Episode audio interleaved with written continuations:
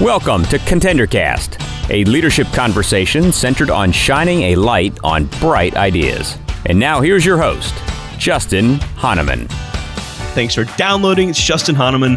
It's the ContenderCast, and we are shining a light on bright ideas. And today I am super excited because Liz Bohannon is on the podcast today talking about Sseko Designs, her company, her products. You guys are going to love the story. And so, Liz, it is awesome having you on. I'm so grateful to be on and excited to chat. I am too. I've been looking forward to this one for a couple of weeks and I had so much fun doing like my research on you and your company and just, you know, how you developed it and I can't wait for you to share that story. So let's dive in. So talk about how you built Sseko Designs and how you got this idea from, you know, getting out of college and going to Uganda. Yeah. So when I was in university, I was studying journalism and became increasingly interested in issues that were facing women and girls living in extreme poverty and in conflict and post conflict zones.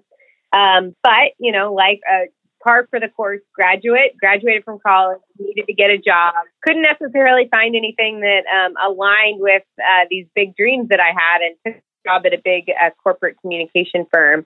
And about three months into that job, kind of had this realization um, that I wanted to go and be on the ground and really learn about the issues that were facing women and girls living in extreme poverty and kind of um, realizing that if I wanted to stay passionate and interested about this cause and not kind of just leave that behind in my college days and go on and, and build kind of a, a life here in America that I needed um, to make a pretty big shift. And so I quit my corporate job and I bought a one way plane ticket Oh, seriously, one way, like you're going and not coming back. Wow. And I, I was really open to where my path would take me, and um, didn't have a job, didn't have anything, didn't even have a volunteer position lined up, but just figured, okay, my my job, at least for the foreseeable future, is just going to go and and to to just learn as much about the issues actually facing women and girls living in extreme poverty conflict and, and post conflict zones. And so I showed up in Uganda and did exactly that. I started learning. I started just trying to build a, a community of of uh, friends there in Uganda. And while I was there, I met an incredible group of young women in between high school and university. Wow. Um, and these young women were um, getting ready to graduate from high school from a really academically rigorous program. And so we're talking top 5% of students in the country. And despite that, um, they were getting ready to enter into a, a nine month gap year in between high school yeah, and college. Of course. Yep. Um, is, is countrywide. And many of these young women I came to learn just kind of through friendship and community building um, is that they were going to go back home to their villages. And a lot of them would really, really struggle to find jobs during their gap year to finance their education. Sure. And on top of that, they were losing a lot of the social support that they had experienced over the last few years being in this really academically rigorous program with other women who were equally as gifted and talented um, as they were. And so they would go back into their villages and face a ton of stress to get married and to start having kids and dowry and bride price and uh, all this crazy stuff. And so um, I became bound and determined to figure out a way to make sure that these, you know, 25 of the brightest women in the country um, didn't kind of fall into that path and had had a more sustainable kind of pathway and launch pad into university and then eventually beyond to become leaders in their community. And so um, I tried a couple of different things that didn't really work. Wanted to kind of start a, a nonprofit and then became really, really convinced that I wanted to be engaged in creating a marketplace, kind of financially sustainable solution that would not only benefit these young women, but would be a player in the overall economy as sure. well. Um, is kind of growing industry and infrastructure in the marketplace is a huge piece of kind of the development puzzle that oftentimes and specifically with Americans can get really left out of the um, equation. And so I wanted to create jobs, and I tried to start a chicken farm that failed pretty um, okay, hold on, hold on. we can't just blow past that. All right, first of all, before you you tell the whole story, okay, I think some of our listeners are like, wait, she got on a plane and didn't know like where she was going. Like, I, so how did you know like what to do when you landed? Like where to go? How to get engaged? Did you had you done a lot of research or like how did that start? No. No, nothing. I literally knew nothing. I bought my plane Liz. ticket. I left maybe three weeks later. Wow. I had the phone number of one woman that I knew that um, I went to university with that was living in Uganda at the time. Um, I mean, literally, I didn't. I showed up, got into the airport at probably 11 p.m., and uh, my friend, really an acquaintance at the time, that was supposed to pick me up, didn't show up for like an hour and a half until probably Nice. after midnight. nice. Welcome to, um, Uganda, and, right? and and so I just knew from the beginning it was like, okay, I kind of just have to. I've got to follow leads and rabbit Right. trails and be really open to having conversations and asking interesting questions and trying to meet the people that I um, am supposed to be meeting, and kind of everything grew from there. But no, when I when I showed up in Uganda, I I literally had a single phone number and a backpack, and that was about it. That is amazing. I mean, think about, and I'm, I'm sure you've already had this conversation many times, but the number of people that would actually do that, right? I mean, most people follow a more traditional path, right? And then look at where this has led you. It's pretty amazing. And we're going to get to that story. Okay, hold on. So let's talk about now the chicken farm. You got to tell the story. You know, it was honestly a pretty half baked idea. Here I was, this super idealistic journalism student who had no interest or really vision for kind of thinking about how business could be used to kind of create social justice change. Sure. Um, and so when I kind of had this mindset shift that I really wanted to create um, more of a marketplace solution, uh, I, I honestly, it was like, great. Here, here's my market research. It seems like people here love chickens. You know, it's, there's chickens in the market, and this guy's riding a motorcycle and has a hundred live chickens on the back of it. Let's raise and sell chickens.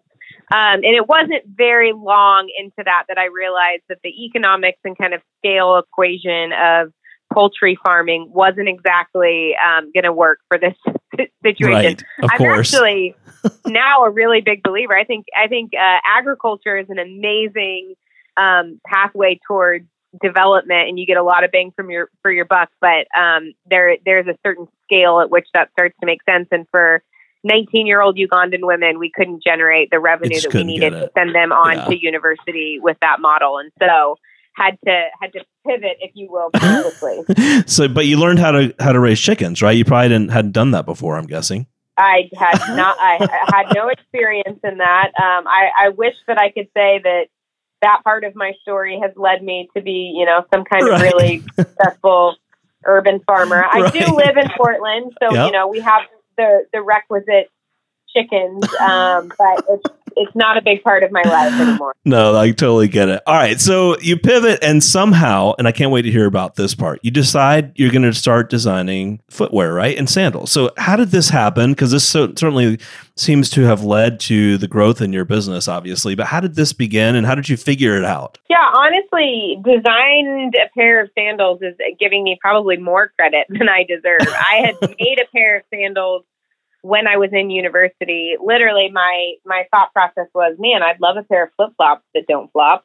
And uh, Right. got a pair of like rubber flip flops, kind of tore them up, added some ribbons and and straps to them, um, and made these sandals. And at the time, I just I didn't have any interest in fashion, to be completely honest with you. And so for me, it was just totally a functional a functional thing. Now I have a pair of flip flops that don't flop. So when I was in Uganda, kind of living and working and thinking and dreaming about what is something we could do or make, um, we can employ women to do here and uh, put in, you know, sell back in the U.S. One of my friends from back home was actually um, like, "Well, what about those kind of funky, strappy sandals?" that Right. you made uh, when we were in college. And Yep. at that point, it was like, great. Like, it kind of checked off a few boxes of like, there's a possibility that we could do it, you know, with locally sourced materials. Sandals seemed simple enough that we could, you know, teach women how to make them. Of course, things that all, had I known, and had I not been incredibly naive about that, you know, no, manufacturing footwear actually isn't really low hanging fruit. Right. That's it's not so a- simple. right uh, quite a difficult endeavor but i'm actually incredibly grateful that at the time i had no idea I'm sure. It seemed, seems pretty easy and by the time i realized i was wrong i was far enough in that that was the path that we were on So how did you go from, you know, that sounds like a neat idea to, you know, heading back or doing it there and figuring out, you know, I should try these materials and uh, and this kind of design and, and have people actually try to put them together. How did that work out? I mean, it was like there was just zero magic to it. I mean, it was literally just like get on a bus, go to the center of the city, follow leads, ask questions, try to find materials, get the materials, do a really, really rudimentary kind of hack job on prototyping things and figure out, okay, how do I make that a little bit better, a little bit faster, a little bit cleaner, a little bit more durable or high quality? Um, and then kind of just iterating and iterating until I got something that felt like, okay, this isn't, you know, this isn't what I dreamed of, but it's, it's good enough, you know, and I think just kind of speaking of lessons learned as an entrepreneur, I think one of my, my greatest takeaways is that so often we're so obsessed with perfection. And the reality is, um, we just need to get our products and our, our ideas out into the market. And if if they're viable and if there's something to it, then we can iterate. We can continue no to kind of perfect and, no and get question. better. But um, you know, I feel really convinced that had I had I gone for perfect with that first round, Sseko never would have gotten right. We wouldn't be sitting here today. And I'm sure you hear this from so many others that have an idea, they either don't take action on it or they take action and try to perfect it and never get to market with it and they just give up on it. Exactly. Exactly. All right. So you're employing over 50 people just on right and in Uganda, but then you, you expand into what Ethiopia and Kenya and to some of the other products that you you offer in terms of leather goods and whatnot. So how did you go from, you know, I'm doing sandals and footwear to these other areas? Yeah, you know, so once we kind of established our manufacturing in Uganda, um, we realized that in order to have a really kind of sustainable brand on the retail side of things, that we didn't want to be an item business, meaning we didn't want to just sell one product, one SKU. We really wanted to be, and honestly, really from from pretty early on, we wanted to be a lifestyle brand and that being said, kind of started looking around and and realizing that there were going to be some things that really made sense for us to kind of grow our production and manufacturing in house, and then other things that it just it didn't make sense to do that, and that we needed to kind of keep a core competency in house, and then really started to think about okay, well, I'm sure that there are other artisans and producers, and and I was definitely right all around East Africa who may have access to beautiful raw materials or have a really interesting cultural skill set um, where they actually have have the ability to make a product that's really beautiful and high quality, but need some partnership when it comes to designing and developing a product for the Western market.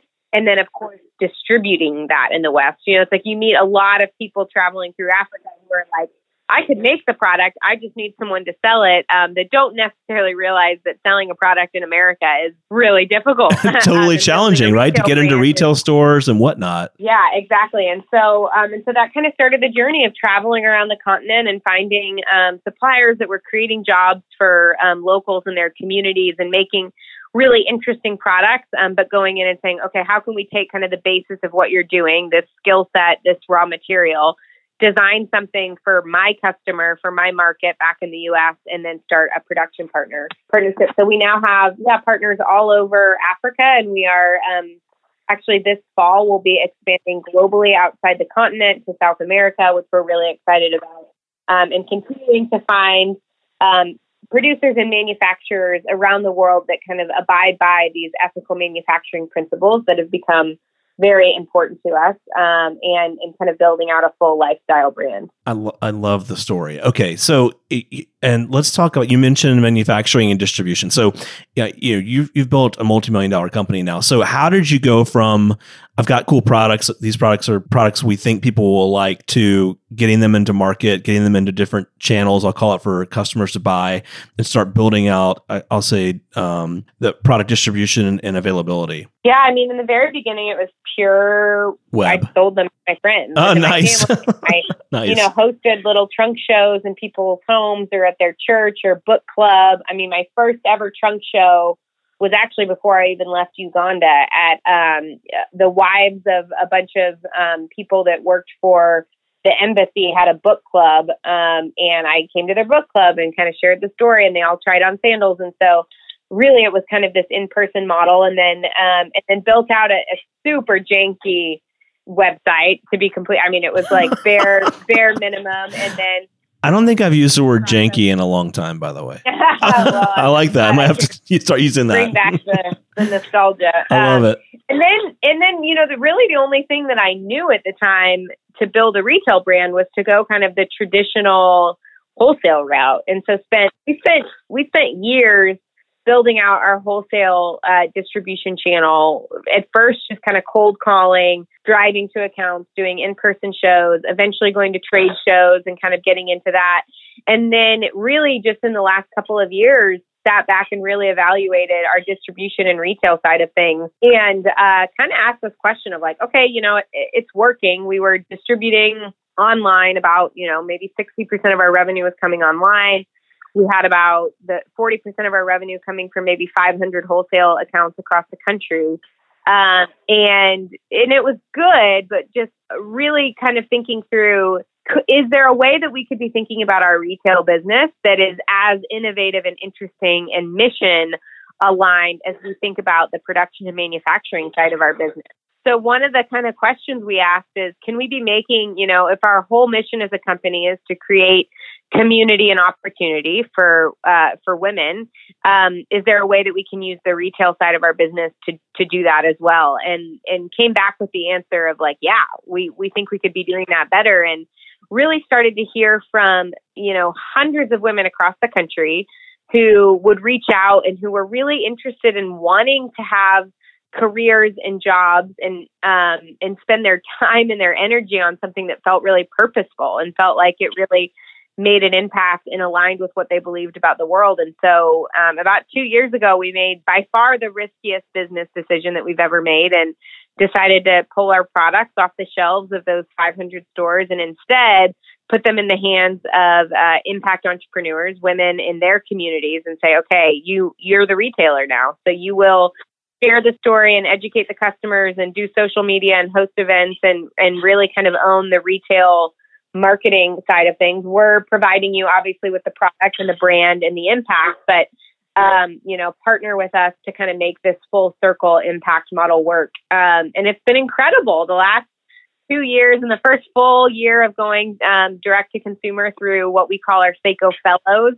We did more in revenue than we had ever done through the wholesale channel. Really wow. just discovered um, a product market fit in a way that we hadn't had before. And so we're kind of kind of all in on that. Our team just got back today. Um, is all back together again. We took a group of 12 of our sellers over to Uganda to meet the production team and uh, and really kind of align both sides of our company and they get to see here's how the product's made and here are the women that make it um, and our team in Uganda gets you know really gets a vision for here's who's out selling the product. It's really cool. Immense appreciation for uh, both sides of the business. You know our our sales team looks at our production team and they are in awe of um, you know of how they make these beautiful products. And our production team is so grateful and excited and in all of our for the sales team exactly. Of building the brand which is pretty cool. Yeah so I think one of the things I my observation is that I see very few companies that are so well I'll say aligned around a, a clear vision uh, the why and the mission, you know, in terms of what you're accomplishing, and then linking that down to operations. A lot of startups, especially, lack that. They may have a what the why they're the thing they're trying to address, but then they may or may not have the the mission and the operational alignment. And I think that's something you guys do extremely well. Well, thank you. I really, I really appreciate that. It is something that you know. One of the things that we say at Sseko is. Uh, no margin, no mission. And margin for us really encap- encapsulates the whole business operations, finance side of the business. If we're not running a great, uh, you know, operationally well tuned in um, business that has a lot of integrity, kind of on the backside where all of the nitty gritty and the nuts and bolts run, then we're not going to be able to continue to grow our impact. So it's incredibly important to us that we have alignment on both of those things. Yeah, and and for those of you that that don't know Sseko, um, I mean uh, what you've offered now over 100 scholarships to to women through your fellows program and pretty amazing in terms of um, feeding them back to education right? Yeah yeah. So in addition to our full-time staff we've had over 100 women who have gone through our university bound program which means they worked with us during their gap year earned enough money to continue on to university and are um, either in college pursuing their degrees or they've graduated and they're out in the marketplace and becoming leaders in their community. That's just awesome. All right, before we go, give us one or two big lessons learned, you know, in terms of your growth. You've shared a couple of things, you know, along the way in your story here, but if there was one or two things you would you'd want to share with other entrepreneurs out there, others that are thinking of of doing something like this or related, what would those things be? Yeah, I mean, I think uh, I think the concept of kind of iteration and in uh, slaying the mythical unicorn of perfection and going for good enough and and kind of being committed to continuous improvement um, is a big thing. Focus is so important. I meet a lot of really young entrepreneurs who, whether that's young in their businesses or, or actually young, who, you know, we're going to do this and we're going to do this and then we're going to do that. Um, and especially when it comes to mission, one of the things that I've learned is that it's really having a business that truly is um, really mission aligned and impact oriented is is adds a level of complexity to your business that um, that is significant. And that in order to make that um, actually doable and, and to excel and to excel in any area you've got to be pretty ruthlessly focused. To who are we, what is the main thing that we care about, and making sure that you know you're not getting sidetracked by a lot of things that you know sound really great, um, but in the end um, will kind of create this unfocused, right, like sideways energy of yeah, of yep. focus and impact. Um, and so being being really committed to focus, I think, is another really important part of it. That's awesome this has just been such a great conversation. I, I know there's so many great takeaways from it. So share with us before you go though, how can our listeners find you? How can they engage with you and whatnot? Yes, you can find us at www.sseko and that's S-S-E-K-O designs.com.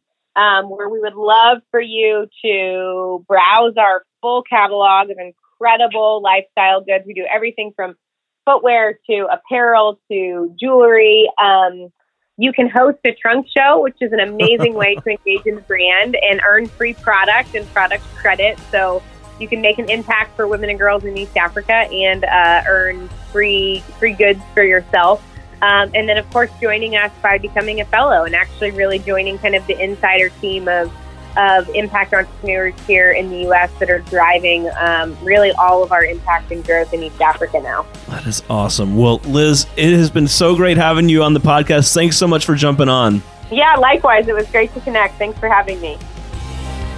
Thank you for joining us on the Contender Cast.